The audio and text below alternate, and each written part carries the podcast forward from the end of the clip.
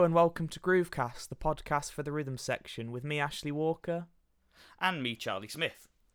And uh, today we're going to be talking about something a little bit different, um, some of our own experiences with technology uh, in the music industry, and more specifically, technology in a live music setting. Um, so we've kind of got a few different topics that we're going to talk about here, um, and I think it's a good place uh, to kick us off talking a little bit about playing with a click track and something that Charlie and myself have both experienced quite a, a bit of. Yeah, vast vast click experience, especially over the past uh, few years, as as we've both been kind of in the in the realm of backing artists, backing acts, that kind of thing. Mm. And yeah, I mean, clicks have always been kind of the studio standard, probably since the seventies when they started to be used. But in a live scenario, I think it's probably of the past sort of 20, 30 odd years Mm. that they've become more prevalent. I mean, I remember seeing stories of when the Who used to do Baba O'Riley, and it was literally a bloke with a tape machine at the side of the stage pressing on. Hence why uh, Keith Moon would often have headphones gaffer taped to his head But, for them to, with a half hope of um, them staying in place while he was wailing about. But things thankfully have moved much further on than that now. slightly more advanced now, ever slightly, slightly. more advanced. But um, yeah, for for both of us, I think the, the route of clicks in the live scenario has been working with with backing tracks. Yeah, yeah. and, Um, so I know we've sort of we were trying to think of ways to sort of talk about uh, this subject, click tracks, and I thought we sort of thought the best way would be sort of pros and cons and and some of our own experiences because we've certainly had some funny uh, funny ones playing with the click. And um, did you want to kick us off with with uh, some of your pros and cons, or would you like me to go? yeah, um, I'll I'll happily uh, kick us off a little bit. So I mean, the main pro of of click tracks is that it you know it's a solid way of of keeping everyone in time. I think that's probably the the root of of their usage, if if anything, and also it, it allows the technical side of it to be a lot more advanced. You can link uh, clicks to rear screen projections or to patch changes, keyboard changes, even guitar patches or things. It it has that kind of use, and I know of different um, different scenarios where they've had lighting controlled by click or Mm. uh, sound even. They've had the mixers all automated to click, and it works for the most part, which is why it's become sort of the industry standard for Mm. that kind of thing. Yeah. Yeah, certainly on the bigger like um productions, you can see like like you say it's like if it wasn't linked up, it would be somebody having to cue lights and manually cue it, which obviously isn't as um safe in some circumstances. Um I know uh, I was just going to say one of my um, sort of cons with this when thinking about you know our different experiences the, in fact, the first time I'd ever played with a click, which would have been a couple of years, five years ago or something now, one of the first gigs I did, which was a New Year's Eve gig. And literally, I think the first song of the set, um, playing with the click, and I'd got used to it. And obviously, my dad had sort of explained it to me and everything. Um, and I hadn't even considered the fact that somebody could, we could make a mistake and be totally come unstuck and of course i think the singer came in like a, a bar early or a couple of bars early um, with the verse. And it just i, I at that point because i'd had no experience with it just thinking oh what's going to happen now then? Like can we do something about this? And then of course the clip got cut and we had to play live. And um, that was certainly not the best of starts to playing with a click. So all my sort of experiences since then i've had that in the back of my head playing with one Yeah, I mean, there's always that risk, especially if um, whoever you're working with isn't used to working with clicks. If they've just had them done, or if they're just getting getting started with using them on the artist side of things, it can be really tricky. And Mm. I've I've known artists who either I've worked with or people I know have worked with over the years, and there's there's been some some pretty uh, fraught disasters with clicks over the years. I mean, I've no, I've had artists put bars of three in now and again, where they just jump in a bit, a beat, a beat early, and you're sat looking at the bass player or the guitarist, going, right, how are we going to get out of this one? um, in that, in a particular instance, uh, for an artist who shall remain nameless. Um, it was it they they took a what should have been an eight bar interlude uh, guitar in thing where the whole band cut out and then joined back in, and they they brought uh, they did their guitar thing for six beats and brought the band in two beats early, which we did, but I knew what was what was up. Yeah. So I think there was a, a bar drum fill in the about a, a, a verse or so later in the song, and I just looked at the bass player and guitarist and went, "Watch me." And I played a six-beat drum fill get us back onto the track, which was one of those things where when you're doing it, you think this is gonna, this could go one of two ways. It could either work and be brilliant, or it could completely derail the entire thing Yeah. further. But thankfully, in in that instance, because I'd had kind of a verse or so to, while I was playing, have a think of how it was, how we could work through it, Yeah. and look a little bit ahead on the chart and see what was coming. I yeah, it was one of those where you could kind of pre-plan it and just go, just put your trust in yourself that you could rescue it. Because Yeah. I think the thing with a click when you go off of it is, as a drummer, we've got the most chance of rescuing it Mm. because if you if bass, guitar, or keyboards decide to play a chord early, it could quite easily sound really wrong Yeah. if everyone else in the band doesn't instinctively go with them. So, whereas with a drummer, you can just kind of do something, and just as long as you make it obvious and direct, you usually got half a chance of of of rescuing it. Yeah. And if not, you, you, you have to make that awful call and, and shout to cut the click. Yeah. And then you realise he's actually playing. no, not really.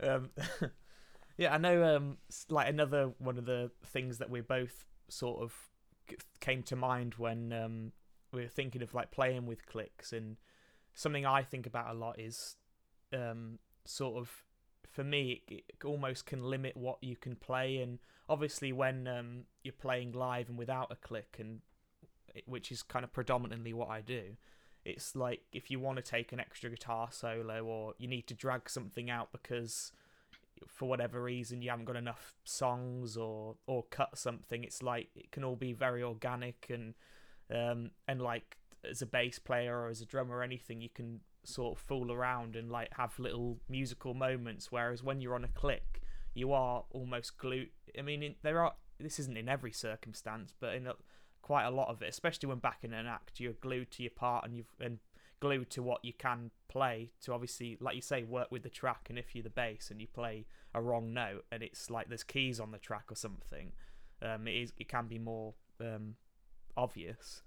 Um, But yeah, you're right. And, the the other thing with having stuff on the track is that the minute you become out of sync with it by a, a beat or a bar, everything shifts. yeah, So you're hearing backing vocals a bar late or a bar early in your ears, and you're going, "Yeah, the audience probably aren't going to notice this, but it's really, really one of those things that's going to grind your ears for the till the end of the song." yeah, you know having to try and contend with with what's happening in your ears not matching up to what you're trying to play yeah. I mean, one of the pros of it, and sort of when it's been something like a project I've been doing and I've used a click, is obviously the main pro is that um, if you've got a band or a gig and you need you haven't got enough songs or for whatever reason. I mean, we've um, there was a gig last year that was really thrown together, and it was thrown. We only had enough stuff because we had like parts for stuff, but we didn't have all the instruments that could play the parts. I think we didn't we didn't have a guitarist, and we needed guitar. So it's like okay, well we have parts that match up to clicks, so it's like you can get the clicks and get a guitar part if like for what a, a lot of what I've done where it's without a guitar and you're doing stuff like Don't Stop Believing or Footloose or those kind of things, and it's um you know it, it lets you play a wider variety of stuff which you know otherwise would hold you back. But um yes i mean for me from my point of view i would and this is just my opinion and i know not a lot of well not everybody agrees but i would rather go and see a band and be watching everybody everything that you're hearing, you're watching being played live, and um, certainly like with my band and like you know, because you played with us, it's like we play stuff like Blame on the Boogie and um, Ain't Nobody, Chaka Khan and stuff, which you'd think you know would needs a keyboard or needs some brass or something, but we just managed to fill it out. And you know none of the no audience members going to say where was that keyboard bit in ain't nobody? or um yeah but you're right and the the thing with it is, is is is it boils down to if you need a click for something. So if you are using a big lighting rig or you're using video screens or any of that kind of thing then it's it's kind of fair enough. But if for for definitely bands on on on the pub circuit or doing the function stuff, I think quite often it just it limits it, it holds a band a bit further back than you would maybe want to because it, it does it can draw out some of the some of the fun and some of the, the sort of the the more um, sponta- spontaneous moments that yeah. can come out of of playing in a setup, you know, mm. and it also means that as far as in in one way, getting deps if you're using clicks can be a lot more tricky if there's no written parts. Yeah. And that's so that's if... one of the things that we were literally talking about just before recording this was gigs where like the easiest gigs in some ways and, and the best to be asked to to dep on or whatever it, you know when you have a click and your parts and it all matches up but we know from experience that isn't always the case yeah there's the, I've as as we've both known, you know, it's uh, there's some acts who have clicks and, and no dots. There's some acts that get clicks from different places to where they get the dots. So things you read through it and you go, this doesn't match up. Which is why, as much as I can, if I'm being sent something like that, I always try and have at least just a listen through and a read over the dots to make sure everything matches up vaguely to yeah. what's going on if I've got the time. Which of course not always isn't always possible. Sometimes yeah. it's just you, you just turn up to the, the gig with with the parts. You've maybe had a quick look through the parts, but as far as the clicks, you just work it out when it happens, mm. and and that's kind of it's something that I think only doing doing it and having the experience with it can teach you the little ways around and almost the second second guessing what's going on. Yeah. And I know we, we would say the same when we when we're just reading reading uh, music in general that you know what's on the page doesn't necessarily always mean what it looks like. Yeah. And and some of it you have to read into a little bit more or you learn to ignore certain things mm. if you if you can see ahead and think that that whatever's written either doesn't match won't match or isn't quite what would be best for the song yeah and I think we always, when we do that kind of gig, we're always walking the line between finding the the um, the happy medium of what's on the page, but also our own kind of musical knowledge and and experience that we've had to to make the the gig not only sound better and feel better, yeah, in a, in a groove sense.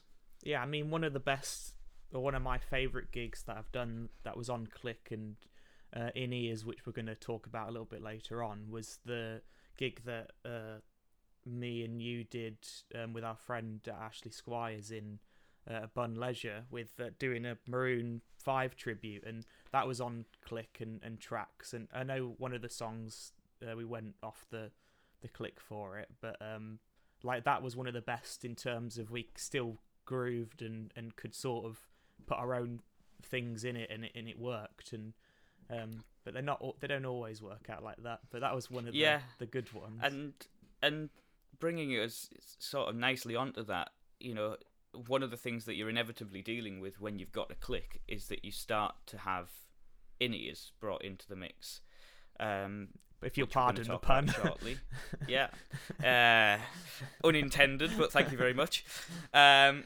which we're going to talk about in a in a short while. But I mean, just one of those other things that we I, I fancied having a, a, chat about while we were on this, and I don't know what your thoughts on it are. Is, is as far as click gigs go, um, it's sometimes for me better when not everyone has the click.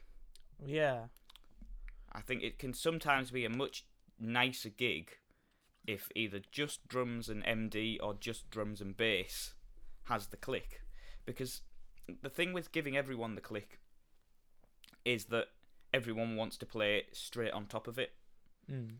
You know, uh, and especially when it comes to guitarists and uh, and keyboard players, generally they want to be dead on top of the click.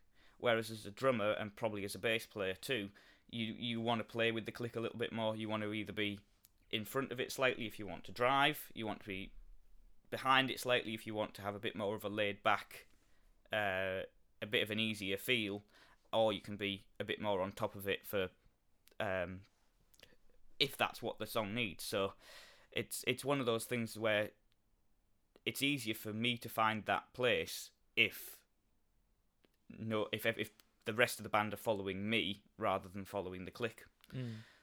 which uh, as a musician you've got to kind of put a lot of trust in yourself to get to that point, but it usually is for the better of the of the, the sound of the music and definitely when you want to to really get a groove going that if everyone can lock in with the drummer rather than locking in with the click it can can be a lot better Yeah, certainly more musical. And it's funny actually you mentioned that because now thinking back on it, the first quite a few gi- click gigs I did, I think only the drummer had the click and the MD, which put a lot of pressure on the drummer for some stuff. I think one of the, the tracks we did was Locked Out of Heaven, and it's like obviously that track comes on the like the intro, the drummer has to bring Mm. it in, and he only he had very little time to get the tempo himself and then click everybody in which but like you say for the actual songs and once you're into it it is a bit more musical and you can lock in a bit more.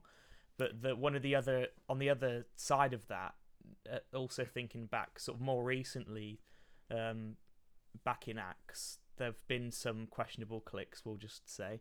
And um we all had the click and one of the problems was um my in-ear mix was sort of not great for for quite a while. So i had to have a monitor with the track in and i only had the click in my ears. So i had to have one ear out which is obviously not great for for your hearing for a kickoff. But we we're doing that and um we were doing i think it was like a sinatra medley or something. And the, i mean some of these tracks were pretty bad but um towards the end of like this Sinatra medley, just the track just absolutely drowned the click out, so none of us could hear the click. And then the track just started slowing. There was like, like ralls in the track and on the part, and then then we realised the part didn't match up right towards the end. The part got out of sync with the click, and um, we were all just. I think we somehow we got through it, but. uh, And then I had to put both ears in to see if I could get the click any louder, and obviously it wouldn't work because it was just the track drowning it out. Um, but that was one of the again one of the not so great sides of it. But I think you're probably right. In a lot of ways, it is better for just the drummer to have the click. Um, but then that sort of brings us on to another thing that we were thinking about, which is does it help um, sort of musicians with their time and keeping time?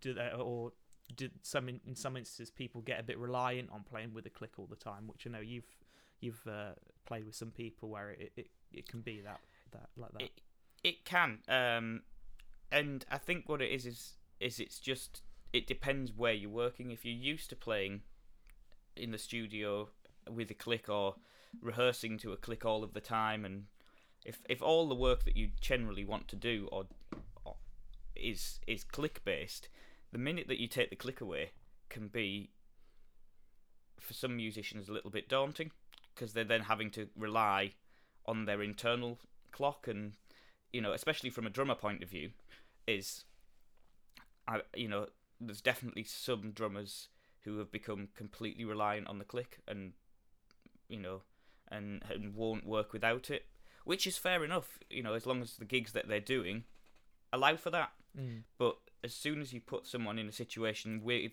like a, a function band where there's no tracks or um, even doing jazz, it can be really, really uh, uh, jarring for someone who, although they can keep time brilliantly when there's a click, when there's no click, they completely fall to pieces. Mm. And they, you know, that as a drummer, definitely you feel like you're having to be relied on a lot more than maybe you you otherwise would with someone who can play without click and with click Mm. much more comfortably. Um, and it's never it's never a deal breaker as far as as working, but it's just one of those things that it it does help to be aware of if someone's either uncomfortable working without a click or or on the opposite end if someone's inexperienced with working with clicks and then on a click gig and that can also be quite tricky Yeah. you know uh, having someone who's not familiar with with clicks or hasn't done their homework put on a click gig really can be hard work just just try and hold it together and keep everyone on the same page Yeah. Yeah, one of the other sides of it, because I was thinking about this, because, yeah, the obvious thing is obviously, I mean, you see these things of Paul McCartney and, um, and those kind of old musicians that didn't have clicks in their days, it wasn't an option.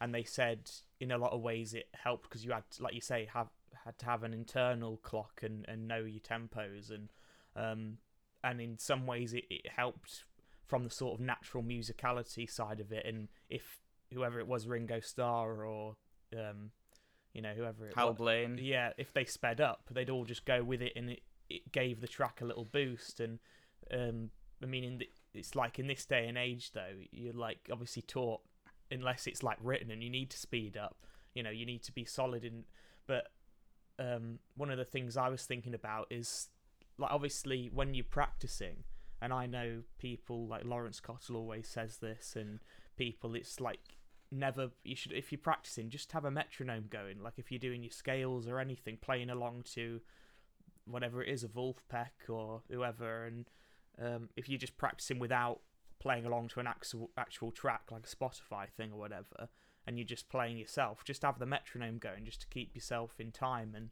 so it's like metronomes and keep clicks and all that can be great for practice but like you say don't don't become too reliant on it when it comes to gigs and needing the click before every song to and it's it's a good thing as well, and certainly something that I recommend when I'm teaching. Um, of when you're practicing with the metronome, play with the metronome.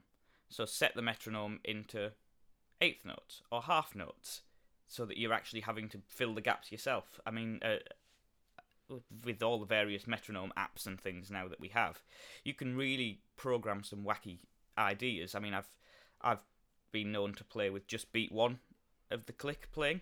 So you get beat one and then nothing until beat one comes around again, or even have a bar of click, a bar of nothing, bar of click, bar of silence, back and forth, and that can really help to to get your tempo in.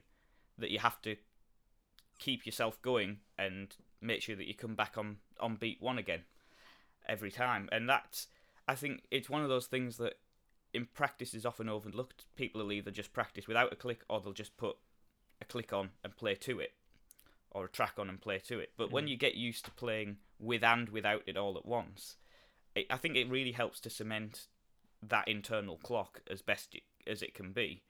And you also kind of will start to rec- uh, recognize tempo, and so you can, when you when you're reading a chart and it says it's going to be at ninety, you can have a rough guess of whereabouts ninety is going to be. Yeah, yeah, it's a lot better than um, wh- when I first started playing, and every tempo uh, was sort of like, okay, work out where um, "Staying Alive" is, or uh, um, "Hot Stuff," or "I Will Survive." You disco 120, and then okay, so how fast do you think 170 is? Well, it's a bit more than "I Will Survive," so it's like, But that's that's the way to learn it.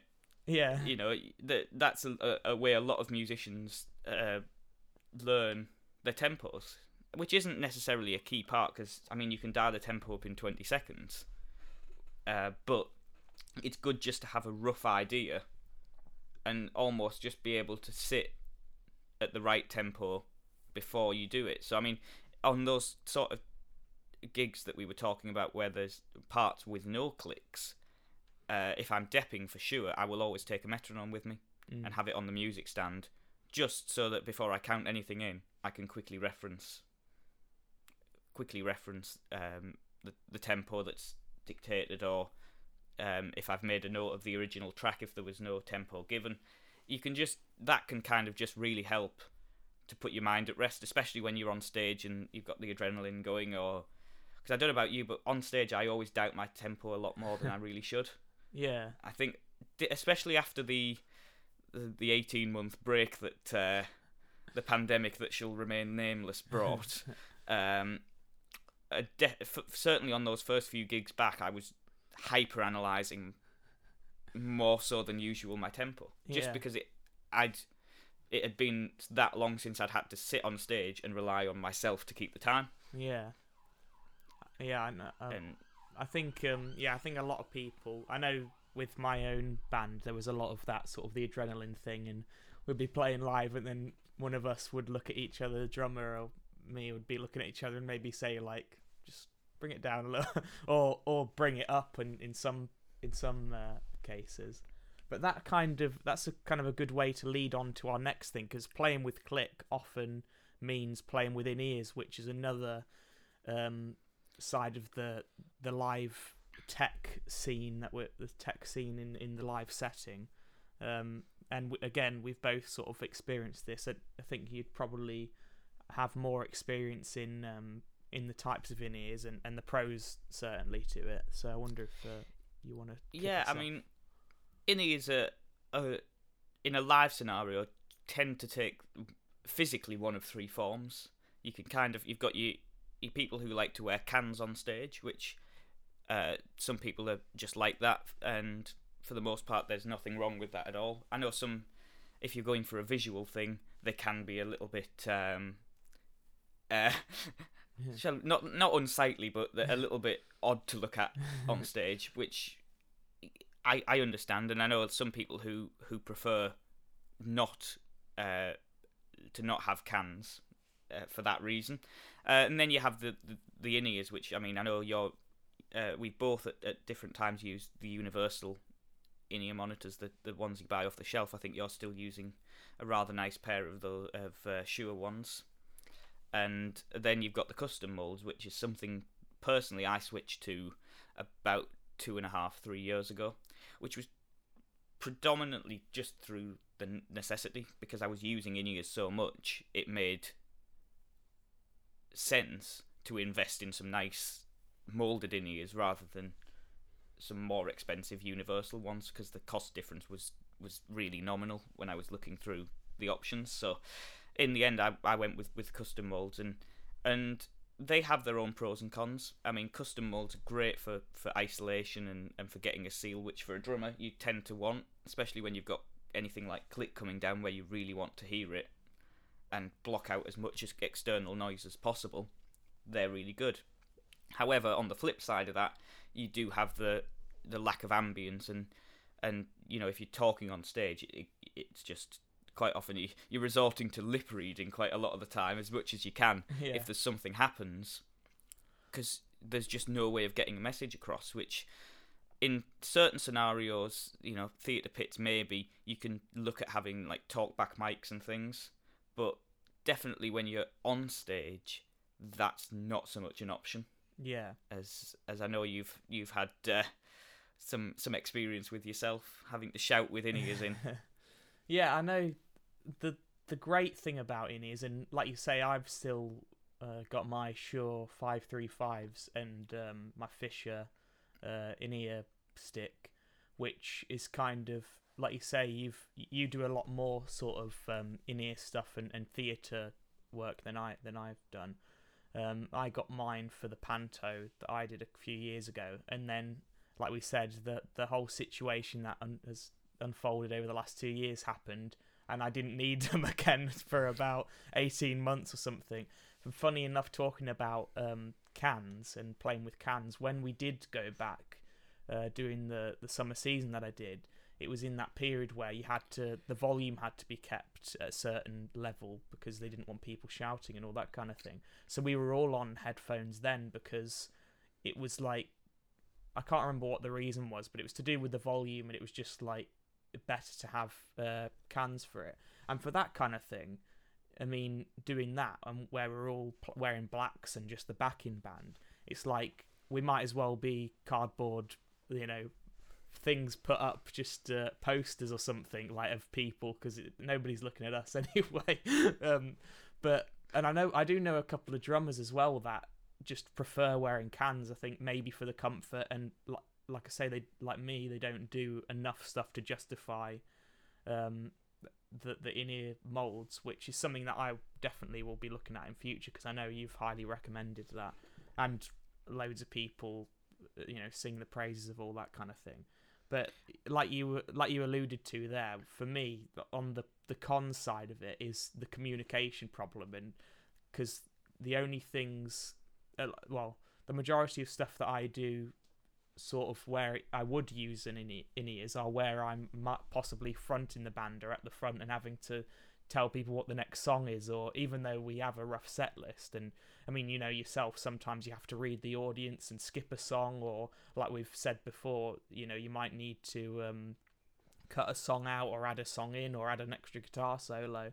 And just to have everybody on in ears in that scenario would make it's already not the best because you're having to shout across when an audience is talking and and um, as quickly as possible to say what the next song is. And having in ears wouldn't help that situation unless, like you said, having a talkback mic, which again on a stage, uh, on stage where you are having sort of an image, not being the person at the back in your blacks or whatever, and you're having to be at the front and be a front person as well wouldn't be the best having another mic there saying, yeah, uh, yeah, Mr. Brightside, Mr. Brightside, it's Mr. Bright.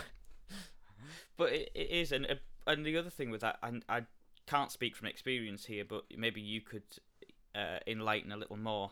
Um, is that I know of, and I've heard from some people that they find vocal pitching can be a little bit more difficult. Yeah. With with in ears in. Yeah, I know. Yeah, from my side of it, and then also uh, I know we've another thing you mentioned before as well um, in private, and when we've been talking about this is like horn players and, and brass players and singers um, don't always love the in ears side of things because, like you say, it's harder to pitch, especially with a brass player or a horn player when you are taught to have perfect pitch and hear, you know, with your own ears, it's not as easy. Um, and you're used to hearing the sound like not be as close to your ears because you're blowing away from yourself and then having it come back in your ears can be a little bit disconcerting to start with. But um, i know singers who have struggled with the in-ears thing and quite a few of them do the thing of keeping one out which again isn't isn't great for your actual hearing. I, I know from sound guys who have said that's really not good for you to do that. Um, but and then some you know work better with in ears. Some can't work without them now because they're used to not having to push themselves as hard because it's like, especially because they're like you, have the the molds and have the whole thing, so it's like a nice warm, rounded sound, which is great. So they're not pushing themselves as hard to like hear themselves, which they might be doing if they're using monitors, for instance, or um, yeah. I mean, the other big plus to in ears, or at least for the w- when I've used them has been um, stage volume, mm. um, and the kind of the push that came to shove when I when I bought my molds was was really that at the time, uh, you know, doing the the, the theatre stuff um, in in the backing band, you know, but um, where I was sat playing percussion, I had a really really loud guitar amp in front of me. Yeah. So it's you know, it's one of those things that the stage volume can quite quickly become really, uh, really difficult. Yeah. And if you can get a decent monitor mix from night to night, which um, we'll dip into in a second, um, it it can make that a lot easier. And especially if I'm playing percussion, which is gen- tends to be a little bit quieter than smacking drums for a living, it it can be a lot harder to to hear what you're actually doing. Yeah. So the minute that you start hitting a conga or something or a triangle, when you've got a loud guitar in front of you and drums just to the to the right, it can really get lost very quickly. Which yeah. is why they make it all up. But having that come back in your ears a little bit can really help. But funnily enough, I've actually stopped using the ears on that gig since we kind of got back going after the the pandemic and stuff. And prob- I don't know whether or not it's having used them so much last year on other gigs. I haven't missed them that much. Um, mm. I mean, I still put hearing protection in, just for that same thing with with you know having a, a loud amps or drums right next to you, but using attenuated earplugs has actually been nicer because you do get a bit more of the live feel and you can hear the audience, you can hear the the rest of the band, you can and I've actually found that since I've done that, my monitor mix has actually been a lot different to what it was with the in-ears. So my in-ear mix was much more of everything. Yeah. You know, I had a, a lot of everyone in. Whereas now, when I when I'm speaking to a sound engineer and getting the mix right in the wedge, it'll just be maybe a bit of bass drum, a bit of myself, a bit of keyboards, a bit of vocals. You know, I tend not to need guitar or bass because I can feel or hear them acoustically Yeah. and most of the drums I can hear easy easily enough. And sometimes even the vocals I can hear quite a lot through the front monitors, Mm. so I don't necessarily need a lot of vocals through myself. So it's one of those things it's you need a much more complete mix with in-ears and you're a lot more reliant on it and having a bad in-ear mix as we both are going to discuss now can really make a gig um, easy or or really difficult. Yeah. So, you know, the, the mix is so such a key part, which if you're working with the same people every every night, is very easy to get right. Yeah. You can either have it preset in the desk or they know what you want to hear. Mm. But as soon as you start working with different sound engineers or different sound technicians every night, that can be a lot a lot more difficult. Mm. Yeah, I mean, um, I've been quite fortunate, and it's probably um, just sort of because I haven't used them as much as you, but there haven't been too many things where I've had a dreadful mix. I mean, I've just cut doing the the season that I've just done, and, and doing a few with that, like I alluded to earlier, when um, well, didn't allude to, I just said it that um, that I had to have a monitor with the tracking because there was a problem with my bass and my ears, and that problem never got solved. So for the whole year, I had never had any bass in my ears. The only bass I had was through my amp, which is fine, and I, in a lot of ways, do prefer using that. But um, like we're lucky, and I'm very lucky to have worked quite a bit with our mutual friend James Groves, which we'll give a shout out to James. Um, If he's listening, if he's listening, which he's probably not. Um, he better be after this. yeah, um, yeah, like doing gigs with him and um, and like you good sound guys where you know you can have your own monitor mix, which we've talked a lot about, and like on your phone or have your own little um, mixer, like like I know a lot of drummers tend to have now.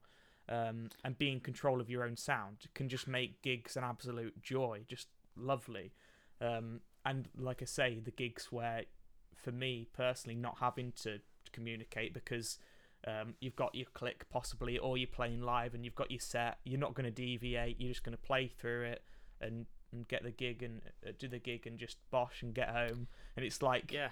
you can um, those types of things are great. But I I know you've and like the gig we said that we both did um, where we had a designated person doing our mix for us again was fantastic. Well, I was going to say, um, it does make a huge difference if you haven't got the facility for using for mixing it yourself by apps on your phone or personal monitor mixers or anything like that. Having a dedicated monitor engineer at the side of the stage can be the best workaround, um, and it just means that if you do need anything changed on the fly, it can be done straight away. You're not having to give obscure hand signals to a man at the back of the room or you know vocal down vocal down um but um Have you had any Having- experiences in that?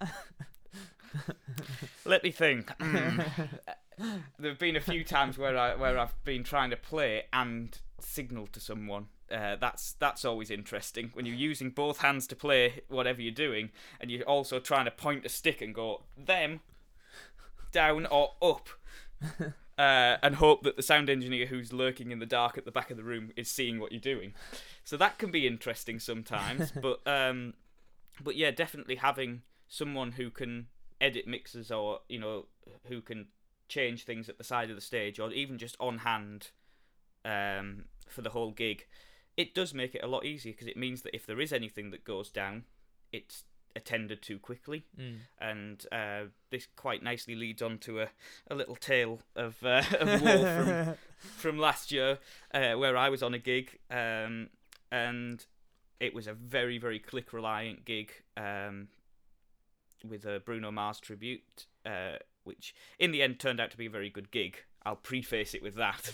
However, um, the first tune of the night, as we were as we started, I got two clicks in my ear and then it cut completely, and the the, the level of my in ears dropped to almost unhearable. Oh, So I was trying to play through the first the first couple of tracks of the night with absolutely no reference whatsoever. And I mean the bass player on that gig quickly twigged something was up because of course he could hear me starting to drift out of time a little bit through not hearing clicks. So I kind of locked onto him and and we tried to get a message to the, the, the sound text to to try and fix the problem, which we later realized uh, I later worked out was the ground on the XLR feed uh, from the snake to my in-ear amp had gone. It had gone dead, so it was the signal wasn't being boosted at, uh, through to the to line level. So even though I had my in-ear amp then on full by that point, I still couldn't hear anything. so in the end, um, me and the bass player very graciously he let he swapped uh, in-ear feeds with me so that I could hear the click and he'd just have to deal with what I'm going to loosely call my mix, um, which should have just been click vocals and and track, but was just click vocals and track on hardly anything. So, which was which he was very gracious, and we, we, we managed to swap it round and, and make it work. Um, it, I mean, the start of uh, Runaway Baby, as I'm sure you can imagine, was quite interesting. that being a bass intro um, with one bar click into it, so that was fun. But we, we, we made the gig work, and um, and and we got through it in the end. But it was just one of those things that couldn't be helped. You know, there was there wasn't a tech handy side stage to, to fix the problem immediately, which would have been nice, but it's just not something you can have in every venue all of the time. But the gig came out okay, and I wouldn't have thought anyone in the audience would have noticed what was happening on stage and the the the uh, the discomfort and panic that was going on. uh, certainly from from my point of view, but it's it always makes a difference when you have a good act who knows their stuff because it meant that we didn't have to worry about the singer, didn't have to worry about anything like that because they knew their show inside out, and um, it meant that as much as we can, we could just get on with it as best we could as we were sorting things out, and we'd know that what was going on at the front of the stage was was in safe hands, yeah. which isn't always the case. If you know, if vocalists aren't familiar with the tracks enough, or they're trying new tracks that they aren't 100% sure of the arrangements, it can make the gig even more difficult because you're then having to dictate where things are, you know, and and try and show as a drummer where the verse is going to start or where you're going to come in. You know, I've had acts turn around to me in the intro going, "Where do I come in?" And I'm thinking, uh, okay, I'm going to point it to you, but you've got one shot Yeah. because you know if it's a if it's a, an eight bar intro or whatever, and they turn around at bar seven and go, "Where do I come in again?" There's not a lot of reaction time to try and point them in the right direction, and, and especially if you're not familiar with the song you're playing. You know, if it's if it's with a tribute act and it's one of the deeper cuts, it can be quite a um, quite a panic moment. And I know But yeah, um, the- the, uh, one of the well, the sort of the other uh, topic we were thinking of with like the tech, um, the tech thing on live gigs was something that you've experienced more recently, and something that I've had to deal with as well is electric drums and also sort of silent pits as well. Yeah, so silent theatre pits, which for those who aren't familiar with them, it's basically where there's no live volume going on. So the drums are electric, the the guitar and bass are all going either through um, amp simulators or uh, preamps and or, and DIs. So there's no live cabinets going on, um, and the keyboards again are going DI. So the it basically means that you you you're in a pit a, a- theatre pit situation or a band situation where all of the volume is either going out of the front of the house or down to, to in ears or, or cans, which um, was my experience with the, the panto I've, I've not long finished, and I know Ash, you had very similar experience with your panto, and I think it's one of those things where it's usually done for the right reasons, especially on the electric drums thing, where they want to keep the volume down and and especially if they're putting the band, as was the case with me, uh, on the balcony or out in the out in the theatre, where they haven't really got provision to put a drum booth or, or screens around. It makes sense, but I think when it comes to working with it, it can be really difficult. And I mean, just briefly with with some of my experience with that, um, getting the the the in-ear mixes right was kind of key, and and and it took a bit of um, bedding in in the end just to try and nail things down, especially when you've got a five uh, four piece band tracks and probably upwards of 15 people on stage all mic'd up Mm. um, and you know you want the principal cast down down your ear feed as well and you want the the track so that you can hear what's going on and and the thing that you don't have which you would have in a in an otherwise uh, live situation is you've got no ambient noise so you can't rely on hearing the guitarist's amp or the bass player's amp or even what you're doing yourself Yeah. yeah, it's obviously the positive side of it, and you can understand as well. I mean, with sort of pantomimes, it's a lot of them are going that way now, just uh, because of the way that's the way it's set up now. But you can understand for sound technicians why they would want a silent pit. You know, you've got no worry of uh, the sound bleeding from the drums or an amp going into a mic or, or anything. Um, and in a lot of ways, I mean, we, we've both uh, talked about what it's like playing with an electric drum kit and um, it being harder to for, certainly for a bass player and for for you as a drummer to sort of groove and, and lock in with a electric kit and because obviously you're not going to be able to drive it on as you would with an acoustic kit and that that natural um, power that you get from that you you don't get that with uh, an electric drum kit.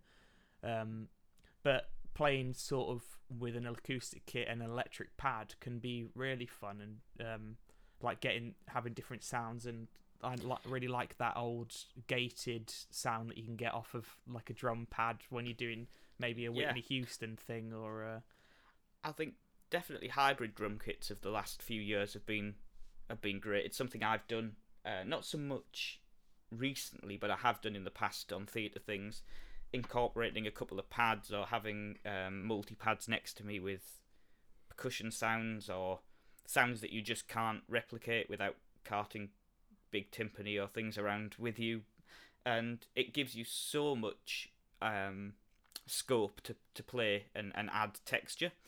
Um, and also in in the same way using something like that you aren't too heavily reliant on it. So if something happened if the mix wasn't right with the hybrid kit or the if one of the pads went down or the module didn't want to play ball it isn't the end of the world. Yeah. Because you've still got old faithful acoustic drums to to dig you out of the hole a little bit. And it's actually interesting something that I've kind of done a little bit more lately has been trying to find electronic sounds within the acoustic drums. So without having to rely on electronics how can you make a, a passable hand clap sound using a snare drum or how can you get uh, you know some sort of reverse cymbal effect using the hi-hats and that can be quite quite interesting too um, as a way to incorporate those sounds without the electronics and the fiddle that comes with them um, of setting them up and getting everything balanced and having to talk, uh, use DI boxes and things. But in as you say with with silent pits, it, it's so hard to get a groove going. And certainly speaking to some of the guys in the band when I was doing the panto, um, you know, if the mix in their in ears wasn't right at, at any time, and I think for for all of that, just for the ambience, we all used cans just so we could hear a little bit of the stage volume and the sound effects or anything that wasn't coming down our down our in ears. We we all wore cans just so we could get a little bit of ambience going. Um, and I know from speaking to a couple of the guys in the band that they said they were relying on my right foot hitting the pad, so the sound of the pad being hit rather than actually what sound was was coming out of it. Because a lot of it with that as well you you get a slight delay between hitting the pad and especially between hitting it and it coming out of front of house. Not so much in the in ears but by the time it reached the front of house it was there was you know a noticeable delay um, which could be really tricky, Yeah. especially if you know if the MDs took the took his headphones off for for a certain tune, that you've got to kind of keep it sit sitting right, and almost for me following him for tempo rather than vice versa, because otherwise it would just what I was doing would just get a little bit lost. Um, so it's it's one of those things that you, you takes a little bit of getting used to, and it certainly for me isn't my favourite way to work. It's it's it's doable and it's it's good to do now and again, but it can make what would be an otherwise simple gig quite difficult. And also on the panto thing with having not only the the electric kit, I then had live chimes, triangle, whistles, and things which of course then had to be mic'd up anyway. And we we I know the sound sound guys encountered problems of on that live percussion mic hearing the sound of me hitting the mesh pads through or the rubber cymbals and and also it meant that as soon as I picked a whistle up or the chimes or whatever, they although they were coming out of the front of house, you could also hear directly where they were coming from acoustically just in the in the theatre because it wasn't the the uh, the largest of theatres in the world, so you could quite easily pinpoint with just where you were that there were the chimes were coming from up there, Yeah. or for, rather than from just through the speakers. So it was kind of different um, in that respect, but it's one of those things. You know, we, we make it work and we make it we make the best of it for um, for the gig and, and try and make everything and everyone as happy as possible with, with what we do. Yeah, well said. And I think that's just about brings us round to the end of this edition of Groovecast. Indeed, it does. Um, and yeah, it's been good to, to have a chat about some of the the more um, technological sides of uh, of gigs and kind of the things that you don't really think of um, in terms of what we do. Yeah, and if anybody has uh, an opinion of their own or any experiences, you go ahead and um, tag us. Do the hashtags. You know all of that, Charlie. yeah, so if you want to get in touch, you can find us at Groovecast UK on both Facebook and on Instagram too. You can find my website and everything uh, at charliesmithdrummer.com. And of course, uh, feel free to, to drop the, the Groovecast page as a message if you want to have a chat or, um, or uh, yeah, as Ashley said, share a, share some experience or share a little story. We're always uh, happy to read read what you have to say and and hear what you hear what you think of uh, of what we do. yeah. Well, until uh, next time, we'll see you on Groovecast.